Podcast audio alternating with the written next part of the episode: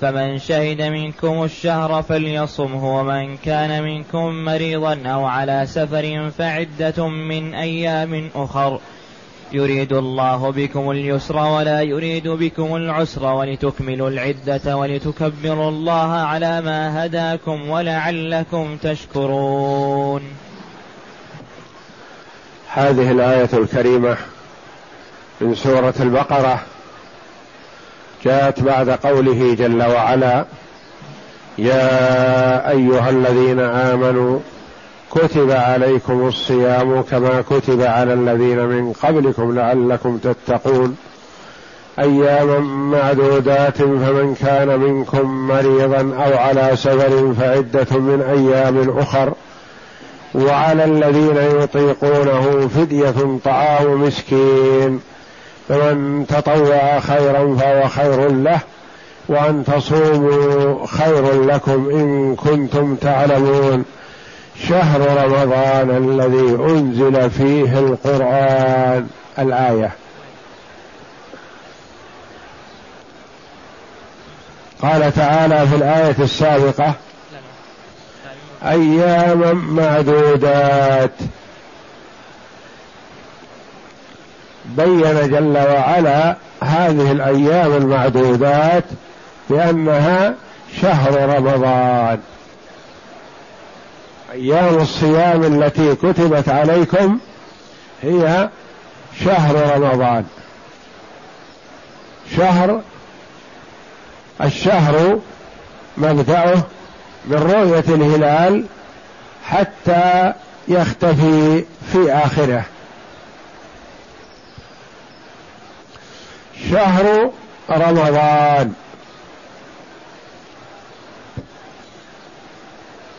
رمضان الرمض مادته وزيدت فيه الألف والنون. قيل تسمية بهذا الاسم أنه وافق نقل تسمية الأسماء إلى الأسماء العربية أنه وافق وقته في شدة الحر الرمضاء والربيع في وقت الربيع.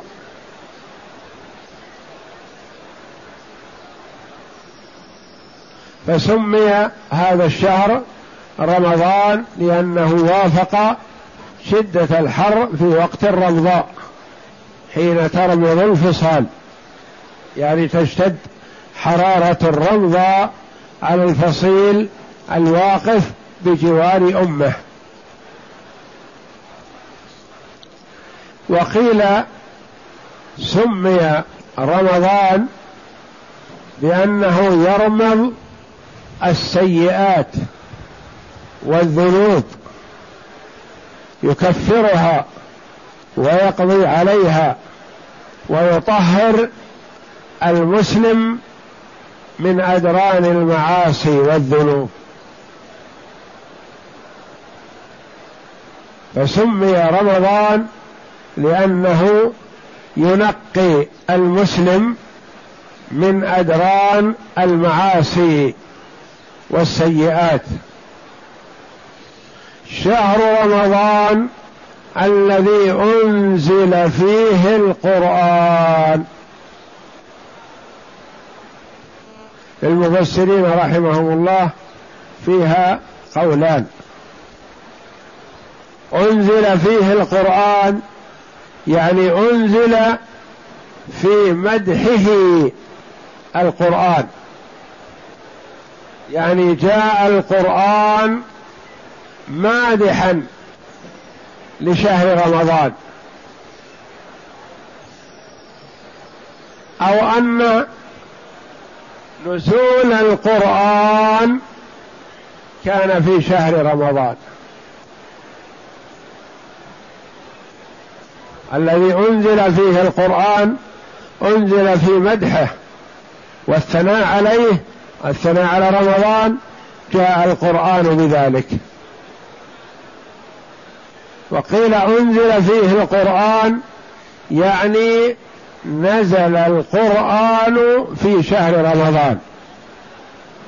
وجاء أن الكتب السماوية كلها تنزل في رمضان.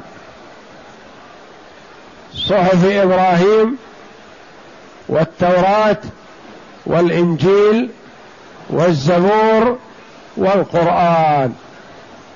لفضل هذا الشهر ينزل الله جل وعلا كتبه على أنبيائه في شهر رمضان.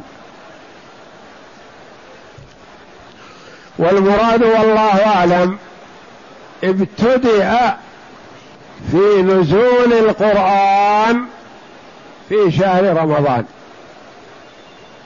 قبل أن يفرض رمضان لأن رمضان فرض على أمة محمد صلى الله عليه وسلم في السنة الثانية من الهجرة. وصام رسول الله صلى الله عليه وسلم تسع رمضانات. يعني السنة الثانية إلى العاشرة.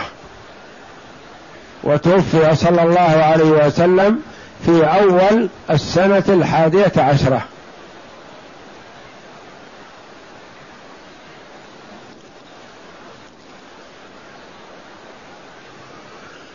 واستمر نزول القرآن ثلاث وعشرون سنة.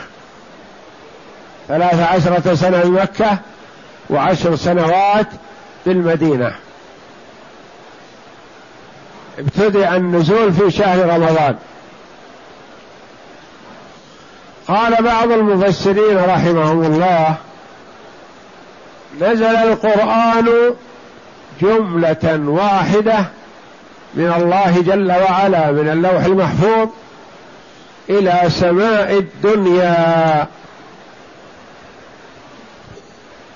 ثم أخذ جبريل عليه السلام ينزل به على محمد صلى الله عليه وسلم الآية والآيتين والعدد من الآيات حسب الوقائع وحسب الحاجة.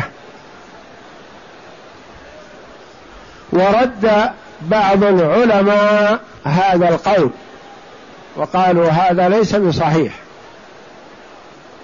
بل الله جل وعلا يتكلم بما شاء متى شاء من القرآن ويسمعه جبريل وينزل به على محمد صلى الله عليه وسلم. فالله جل وعلا أسمع جبريل كلامه وجبريل ينزل به على محمد صلى الله عليه وسلم. وقال بعضهم رحمه الله من قال إن القرآن نزل جملة واحدة إلى سماء الدنيا هذا فيه نزعة من نزعات المعتزلة. لأنهم ينفون صفة الكلام عن الله جل وعلا. والله جل وعلا يقول وكلم الله موسى تكليما.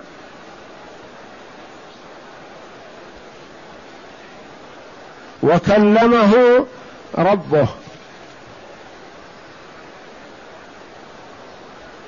والمعتزلة طائفة ضالة ينفون صفة الكلام عن الله تبارك وتعالى والله جل وعلا أثبت هذا لنفسه في كتابه العزيز في غير ما آية.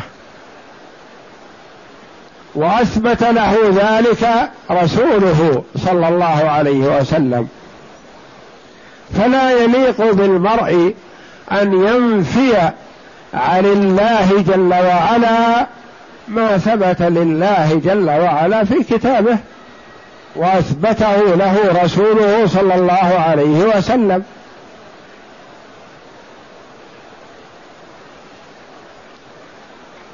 والله جل وعلا على كل شيء قدير وبكل شيء عالم سبحانه وتعالى. لكن هذا القول الذي هو بأنه نزل جملة واحدة إلى سماء الدنيا فيه ما فيه. فهو لم يرد بحديث صحيح عن النبي صلى الله عليه وسلم. وإنما روي فيه بعض الأقوال عن ابن عباس رضي الله عنهما. وقد يصح عنه وقد لا يصح. لكن قال بعض العلماء أكثر من نشر هذا القول وأذاعه وأظهره المعتزلة لأنه يوافق فيه شيء من الموافقة وإن كان على بعد على مذهبهم. والله جل وعلا موصوف بالكلام ويتكلم متى شاء وكيفما شاء سبحانه وتعالى. وهو الذي يقول جل وعلا قد سمع الله قول التي تجادلك في زوجها وتشتكي إلى الله. والله يسمع تحاوركما.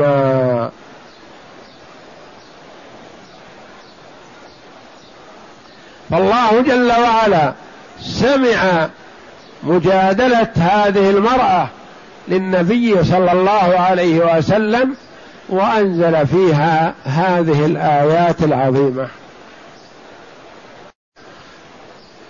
وألف الشيخ محمد بن إبراهيم رحمه الله مفتي عام المملكة سابقا.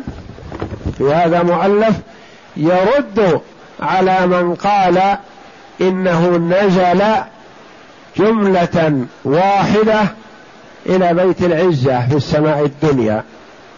ثم نزل نجوما على النبي صلى الله عليه وسلم.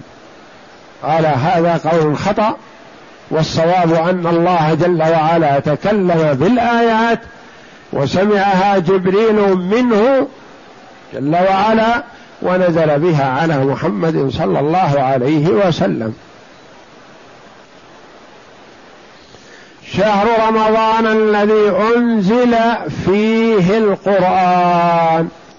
يعني أنزل فيه ابتدأ نزوله.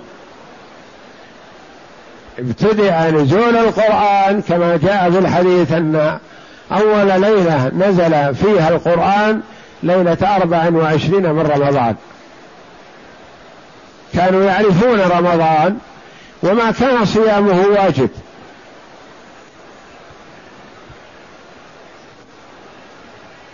وهو نزل في الليلة التي توافق ليلة القدر. إنا أنزلناه في ليلة مباركة.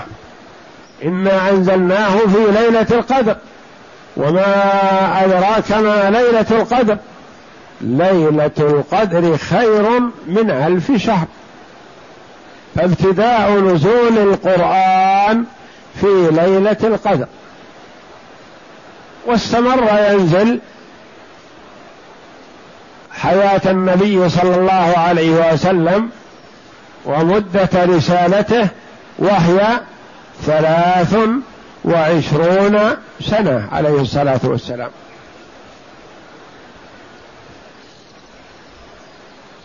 شهر رمضان الذي أنزل فيه القرآن هدى للناس. هدى دلالة وإرشاد. في ماذا؟ في كل شيء. هدى للناس. هدى في أمور الدين. هدى في أمور الدنيا. هدى في إصلاح المعاش. هدى في إصلاح أمر المعاد. هدى في إصلاح الأبدان. هدى في كل شيء.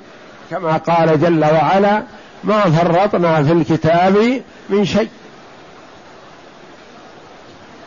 وكما قال جل وعلا إن هذا القرآن يهدي للتي هي أقوم في كل شيء. هدى للناس الذي هو القرآن. وبينات من الهدى والفرقان. هدى للناس وبينات من الهدى. بينات دلالات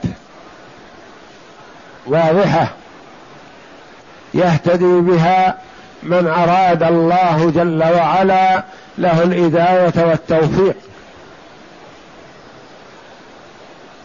يسمع القرآن من يسمعه فيعجبه. كل من سمع القرآن أعجبه واستساغه وأعجب بأسلوبه ولفظه ومعناه. لكن مع كل من سمعه اهتدى به. فكفار قريش كانوا يتحينون الفرص لسماع قراءة النبي صلى الله عليه وسلم. القرآن يتلذذون بهذا وهم كفار لأنه استجلبهم إليه بأسلوبه وجماله وحسن سياقه ودلالته على معان عظيمة.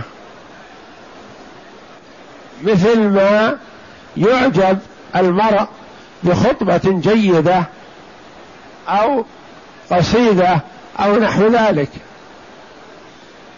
فهم كفار إلا أنهم كانوا يتلذذون بسماعه. هدى للناس وبينات. بينات. دلائل واضحة للأمة. دلالة واضحة على أنه كلام الله جل وعلا. لا اختلاف فيه ولا تناقض. ولو كان من عند غير الله لوجدوا فيه اختلافا كثيرا. هدى للناس وبينات من الهدى مما فيه الخير والصلاح وصلاح الدنيا والآخرة. وبينات من الهدى يهتدي به من وفقه الله جل وعلا للاستقامة والنجاة والفرقان. بينات من الهدى والفرقان. يفرق بين الحق والباطل. بين ما ينفع وما يضر. بين الحسن والقبيح.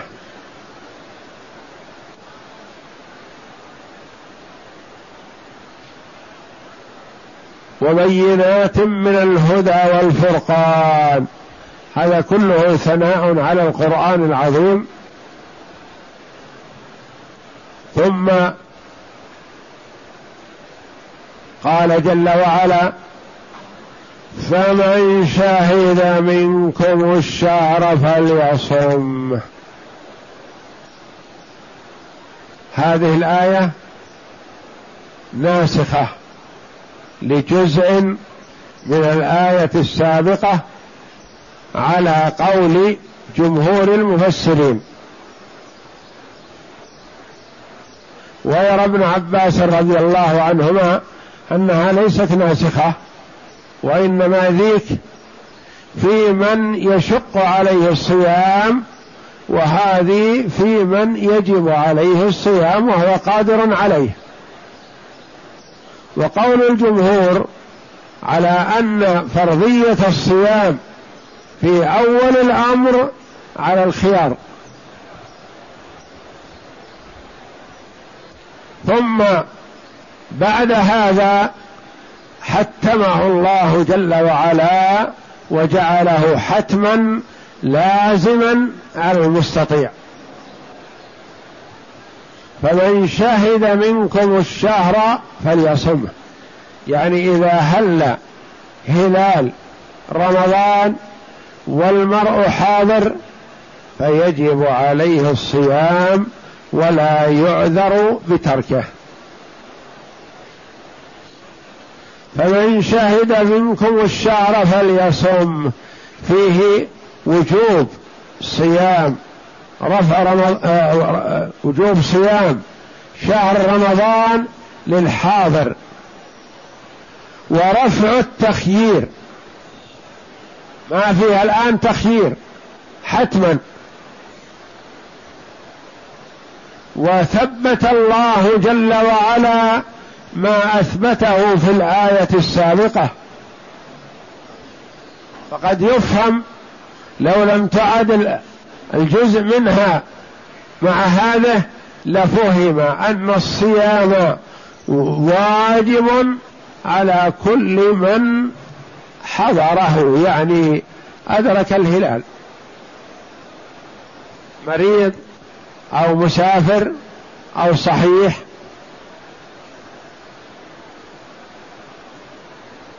فبين جل وعلا أن الرخصة السابقة للمريض والمسافر مستمرة حتى مع حتمية صيام شهر رمضان. فمن شهد منكم الشهر فليصمه. ومن كان مريضا أو على سفر فعدة من أيام أخر. من كان مريض يشق عليه الصيام. وحتى لو لم يشق عليه الصيام إذا كان مسافر فله أن يفطر حتى مع عدم المشقة لأنها رخصة. وأما المريض فإن شق عليه الصيام أفطر. وإن لم يشق عليه وكان الصيام يؤخر برأة أو يزيد في مرضه فلا ينبغي له أن يصوم بل عليه أن يفطر. ومن كان مريضا أو على سفر فعدة من أيام أخر يعني بعددها أيام. أفطر من رمضان ثلاثة أيام يصوم ثلاثة. أفطر من رمضان سبعة أيام يصوم سبعة وهكذا. بعدد ما أفطر. فعدة من أيام أخر. يعني بعد رمضان. يصوم عدد ما أفطر.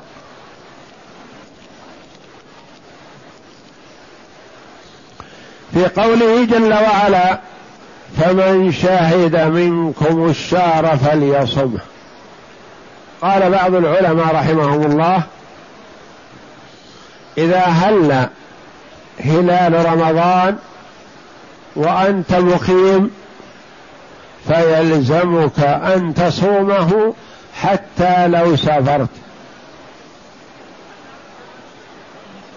لقوله تعالى فمن شهد منكم الشهر فليصمه.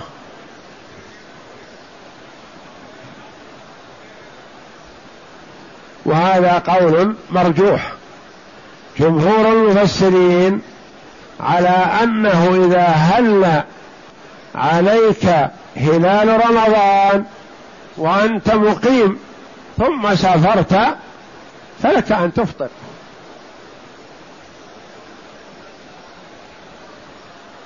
وسنة رسول الله صلى الله عليه وسلم تبين هذا. خرج صلى الله عليه وسلم من المدينة إلى مكة عام الفتح في رمضان. يريد قتال مك أهل مكة لأنهم نقضوا العهد الذي بينهم وبين النبي صلى الله عليه وسلم. لحكمة يريدها الله جل وعلا حصل منهم النقض. لأن النبي صلى الله عليه وسلم أبرم معهم العهد عشر سنوات من السنة السادسة إلى السنة السادسة عشرة. والسنة السادسة عشرة يكون توفي النبي صلى الله عليه وسلم. وتوفي أبو بكر الصديق رضي الله عنه في خلافة عمر. فالله جل وعلا قر عين رسوله صلى الله عليه وسلم بفتح مكة بسبب نقض كفار قريش العهد الذي بينه وبين النبي صلى الله عليه وسلم.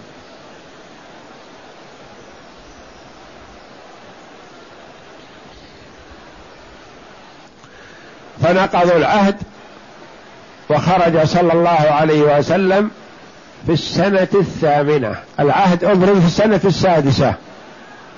واعتمر النبي صلى الله عليه وسلم العمرة التي قاضى عليها كفار قريش في السنة السابعة.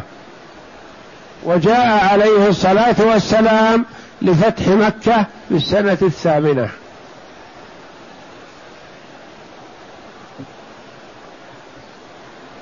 وحج صلى الله عليه وسلم في السنة العاشرة. ولحق بربه توفاه الله عليه الصلاة والسلام في أول السنة الحادية عشرة. وخلافة أبي بكر الصديق رضي الله عنه سنتان وأشهر.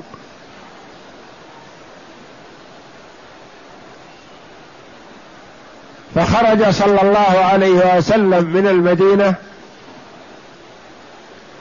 لفتح مكة في رمضان. وكان صائما عليه الصلاة والسلام.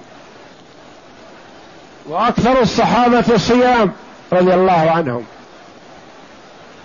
فلما قرب من مكة أشار بعض الصحابة على النبي صلى الله عليه وسلم بالفطر.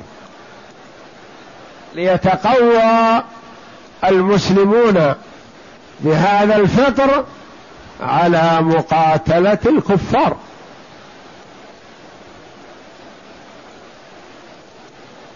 قالوا يا رسول الله قربنا من مكة وقد نلقى العدو غدا. فلو أفطرت فيفطر الناس ليتقووا بهذا الفطر على الجهاد في سبيل الله.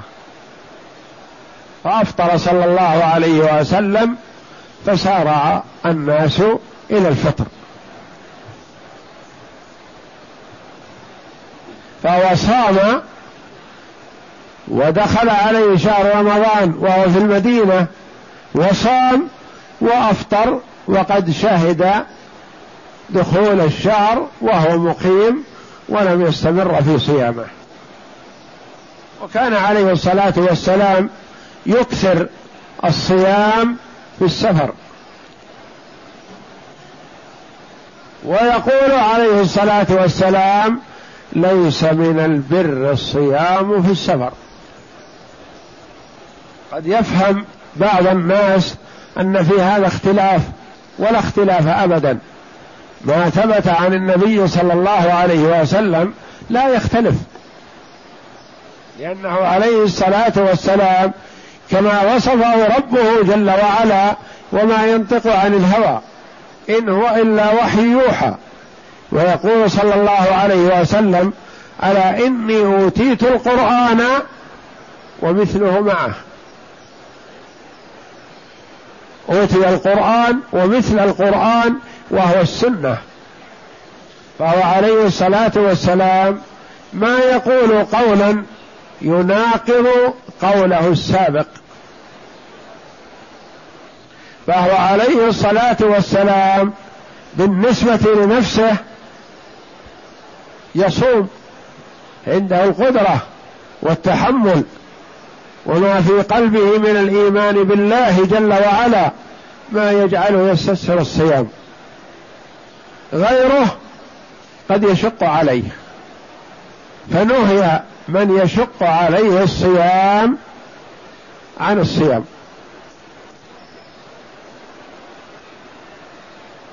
فقال عليه الصلاة والسلام ليس من البر الصيام في السفر. وقد اختلف العلماء رحمهم الله أيهما أفضل الصيام أم الفطر في السفر في رمضان. فبعضهم اختار الصيام.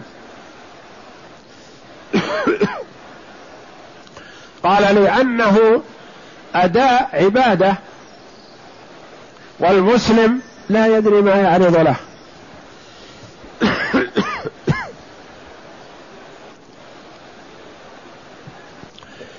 فالمسارعة في مأمور بها شرعا.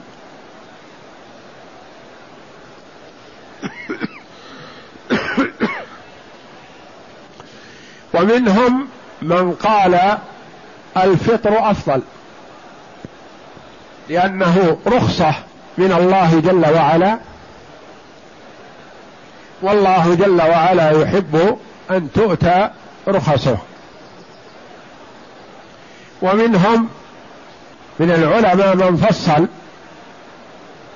فقال إن شق على المسافر الصيام فالفطر في حقه أفضل. وإن لم يشق عليه الصيام فالصيام في حقه أفضل. فينظر في حال المرء. إذا كان الصيام لا يشق عليه فالمبادرة والمسارعة باداء العبادة وبراءة الذمة منها خير. وإذا شق عليه الصيام فالله جل وعلا رخص لعباده بالفطر والقضاء.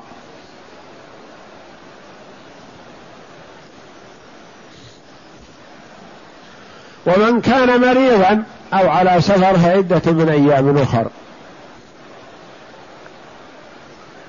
المرض الذي يبيح الفطر الأمراض تتفاوت. إذا كان صيامه يؤلمه في مرضه أو كان صيامه لا يشق عليه لكن يزيد في مرضه أو يؤخر برأه فالفطر في هذه الحال في حقه أفضل. وأما إذا كان المرض خفيفا فيجب الصيام حينئذ ولا يجوز له الفطر مع المرض الخفيف. ومن كان مريضا أو على سفر فعدة من أيام أخر أخذ بعض العلماء من هذه الكلمة بأنه يجب على من أفطر في رمضان لعذر أن يقضي متتابعا. قال فعدة من أيام أخر عدة بقدر ما أفطر قالوا والقضاء يحكي الأداء. كما أنه كان في رمضان واجب التتابع فيجب التتابع في القضاء في شوال وغيره من الأشهر. والصحيح خلاف ذلك فالجمهور على أنه لا يلزم التتابع في قضاء رمضان.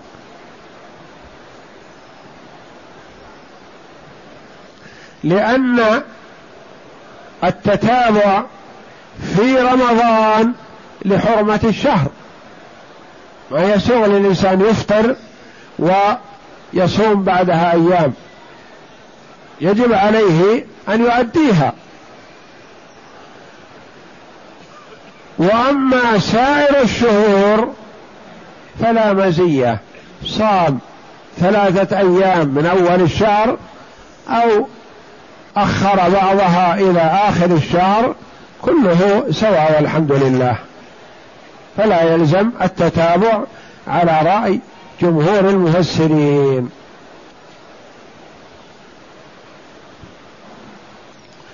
يريد الله بكم اليسر ولا يريد بكم العسر. هذا تعليل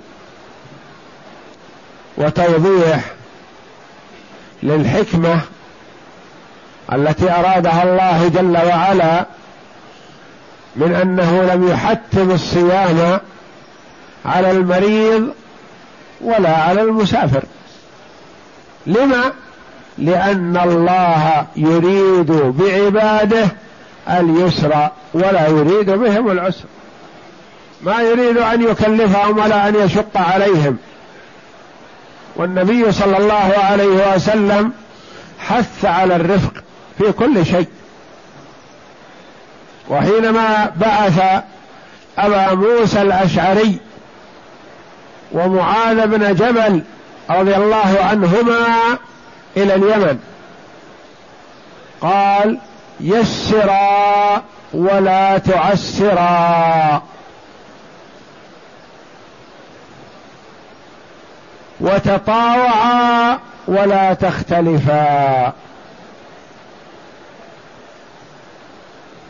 وقال صلى الله عليه وسلم اللهم من ولي من أمر أمتي شيئا فرافق بهم فارفق به ومن شق عليهم فاشقق عليه.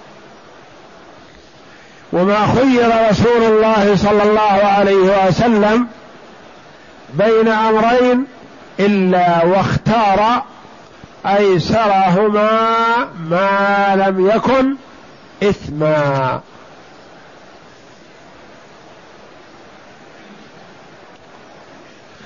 وشريعة محمد صلى الله عليه وسلم شريعة سمحة فيها اليسر والسهولة. ما جعل عليكم في الدين من حرج. رفع الحرج عن هذه الأمة. ربنا لا تؤاخذنا إن نسينا أو أخطأنا. قال الله قد فعلت. ربنا ولا تحمل علينا اسرا كما حملته على الذين من قبلنا. قال الله قد فعلت.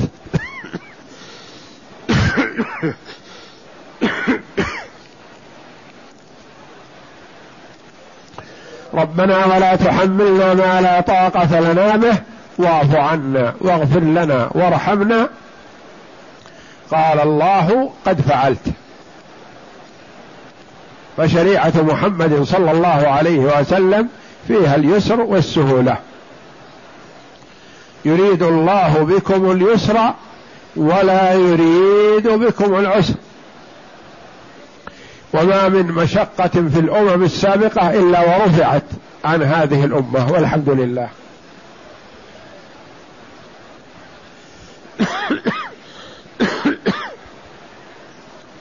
كما تقدم لنا قريبا أن اليهود عندهم القصاص فقط.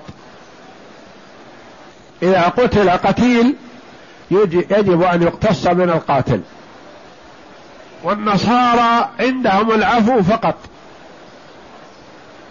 وهذه الأمة مخير ولي الدم بين القصاص وأخذ الدية والعفو مجانا.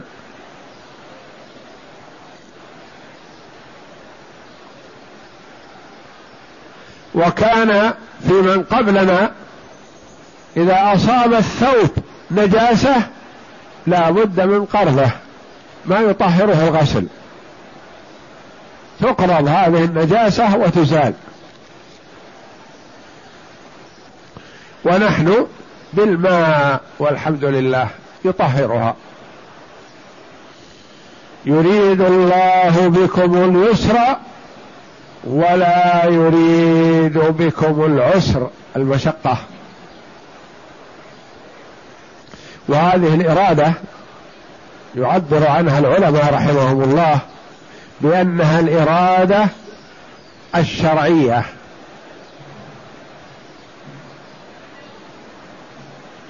ولله جل وعلا الإرادة الكونية والإرادة الشرعية. والإرادة الكونية هي المرادفة للمشيئة ولا تتخلف. ما شاء الله جل وعلا كان وما لم يشأ لم يكن. والإرادة الشرعية أمره جل وعلا فيما يحب. ثم المؤمن يطيع فيتبع الإرادة الشرعية ولا يخرج عن الإرادة الكونية. والكافر يعصي يعصي الله. فيخرج عن الإرادة الشرعية. لأن الله آمره بشيء وفعل خلافه. ولا يخرج عن الإرادة الكونية القدرية المرادفة للمشيئة.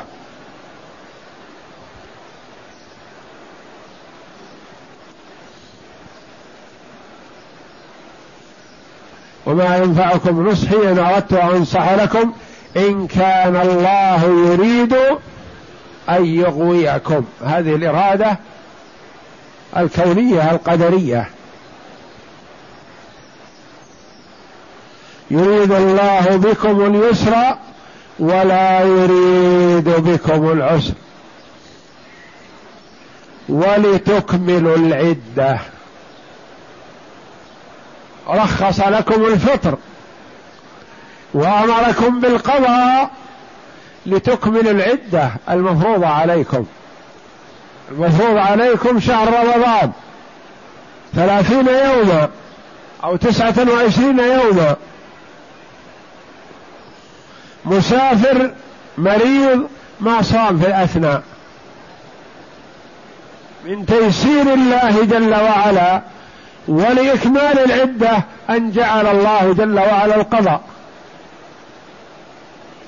وإلا قد يقال إذا فات الشيء فات. هذا فاته الصيام خلاص راح عليه. وحرم من ثوابه. فالله جل وعلا يقول شرعنا لكم صيام رمضان في شهر رمضان فمن كان مريضا أو على سفر فليصم اياما بدلها. لماذا؟ لتكملوا العدة. لتحصلوا على فضيلة صيام شهر رمضان. ما يكون صومك ناقص لأن فاتتك أيام وأنت مريض أو فاتتك أيام وأنت مسافر؟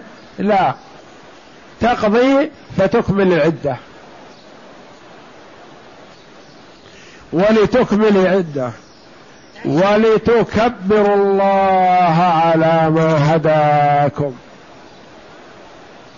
شرع لنا التكبير وذكر الله جل وعلا عند تمام العبادات.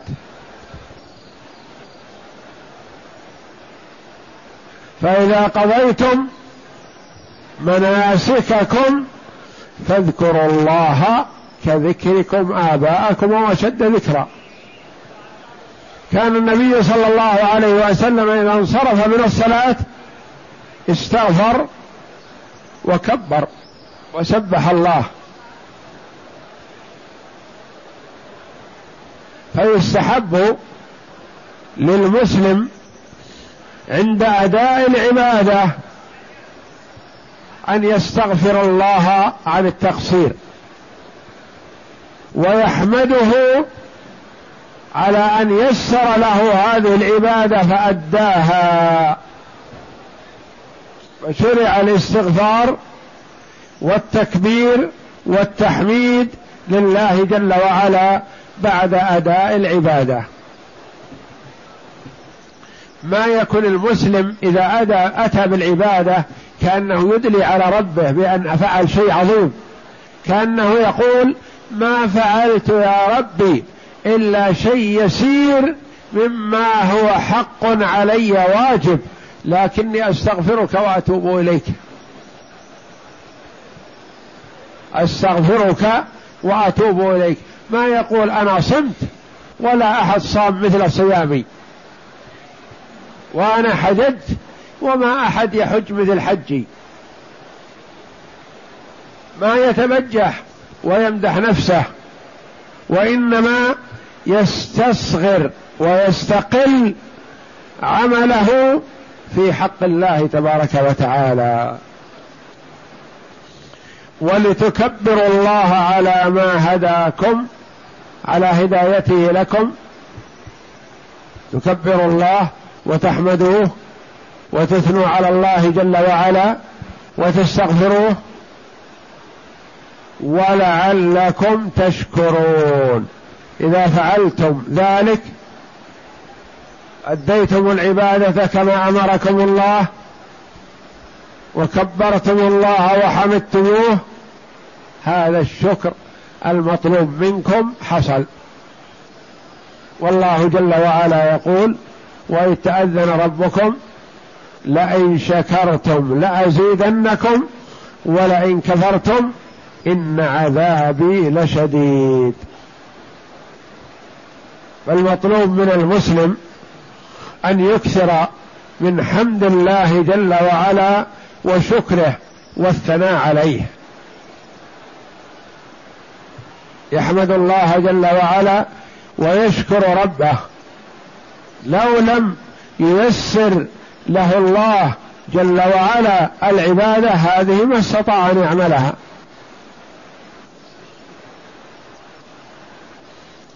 ولعلكم تشكرون إذا فعلتم ذلك وأديتم ما أمرتم به شكرتم الله جل وعلا فاستحققتم حينئذ ثواب الشاكرين.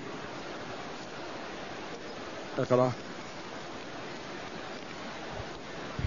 يمدح تعالى شهر الصيام بين سائر الشهور بأنه, المخت... بأنه اختاره تعالى من بينهن لإنزال القرآن العظيم بأنه الشهر الذي كانت الكتب الإلهية تنزل فيه على الأنبياء. قال الإمام أحمد أن رسول الله صلى الله عليه وسلم قال أنزلت صحف إبراهيم في أول ليلة من رمضان وأنزلت التوراة لست مضين من رمضان والإنجيل لثلاث عشر خلت من رمضان وأنزل الله القرآن لأربع وعشرين خلت من رمضان. وأما الصحف والتوراة والزبور والإنجيل فنزل كل منها على النبي الذي أنزل عليه جملة واحدة. وأما القرآن فإنما نزل جملة واحدة إلى بيت العزة من السماء الدنيا وكان ذلك في شهر رمضان في ليلة القدر منه.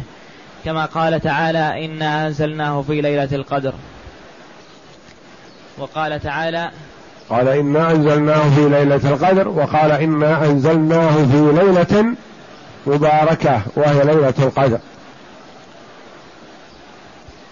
ثم نزل بعد بعد ذلك مفرقا بحسب الوقائع على رسول الله صلى الله عليه وسلم وقوله تعالى هدى للناس وبينات من الهدى والفرقان. هذا مدح للقرآن الذي أنزله الله هدى لقلوب العباد ممن آمن به وصدقه واتبعه وبينات أي دلائل وحجج بينة واضحة جلية لمن فهمها وتدبرها دالة على صحة ما جاء به من الهدى المنافي للضلال والرشد المخالف للغي ومفرقا بين الحق والباطل والحلال والحرام وقوله تعالى فمن شهد منكم الشهر فليصمه هذا إيجاب حتم على من شهد استهلال الشهر أي كان مقيما في البلد حين دخل شهر رمضان وهو صحيح في بدنه أن يصوم لا محالة. ونسخت هذه ونسخت هذه الآية الإباحة هذه الآية الإباحة المتقدمة لمن كان صحيحا مقيما أن يفطر ويفدي بإطعام مسكين عن كل يوم كما تقدم بيانه. ولما ختم الصيام أعاد ذكر الرخصة للمريض وللمسافر في الإفطار بشرط القضاء.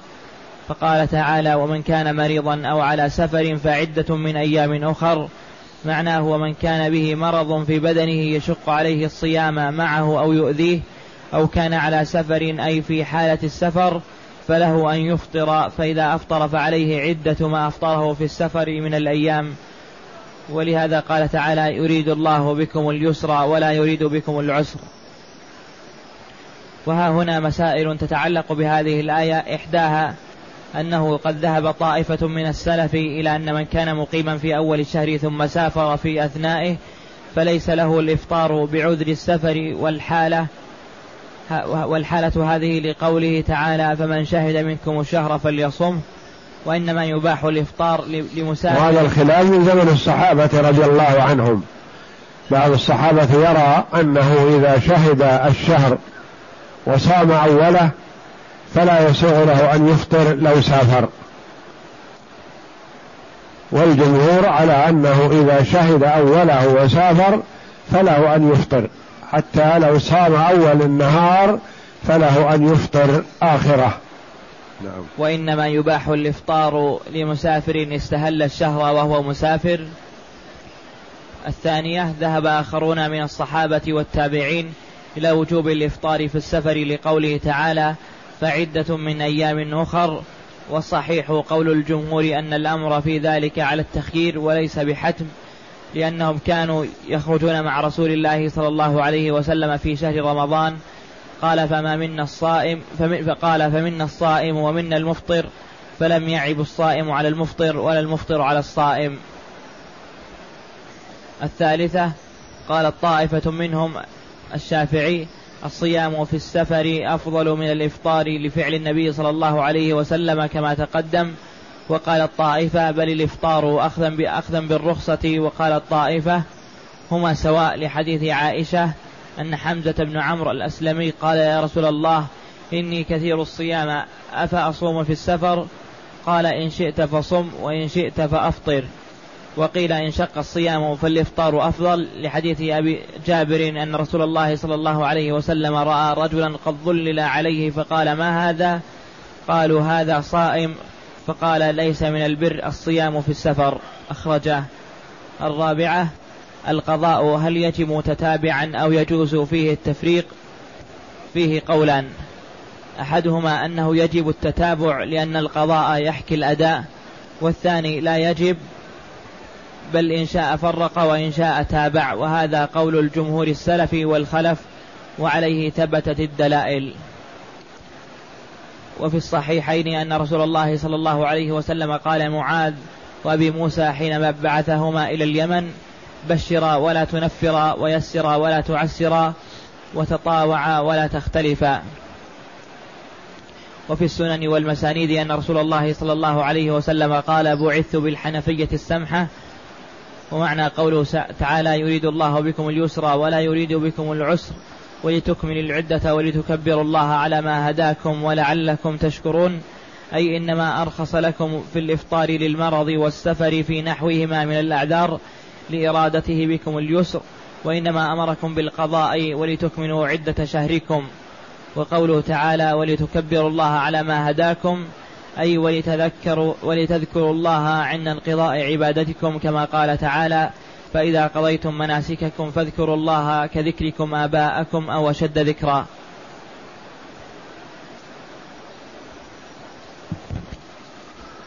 والله أعلم وصلى الله وسلم وبارك على عبده ورسول نبينا محمد وعلى آله وصحبه أجمعين.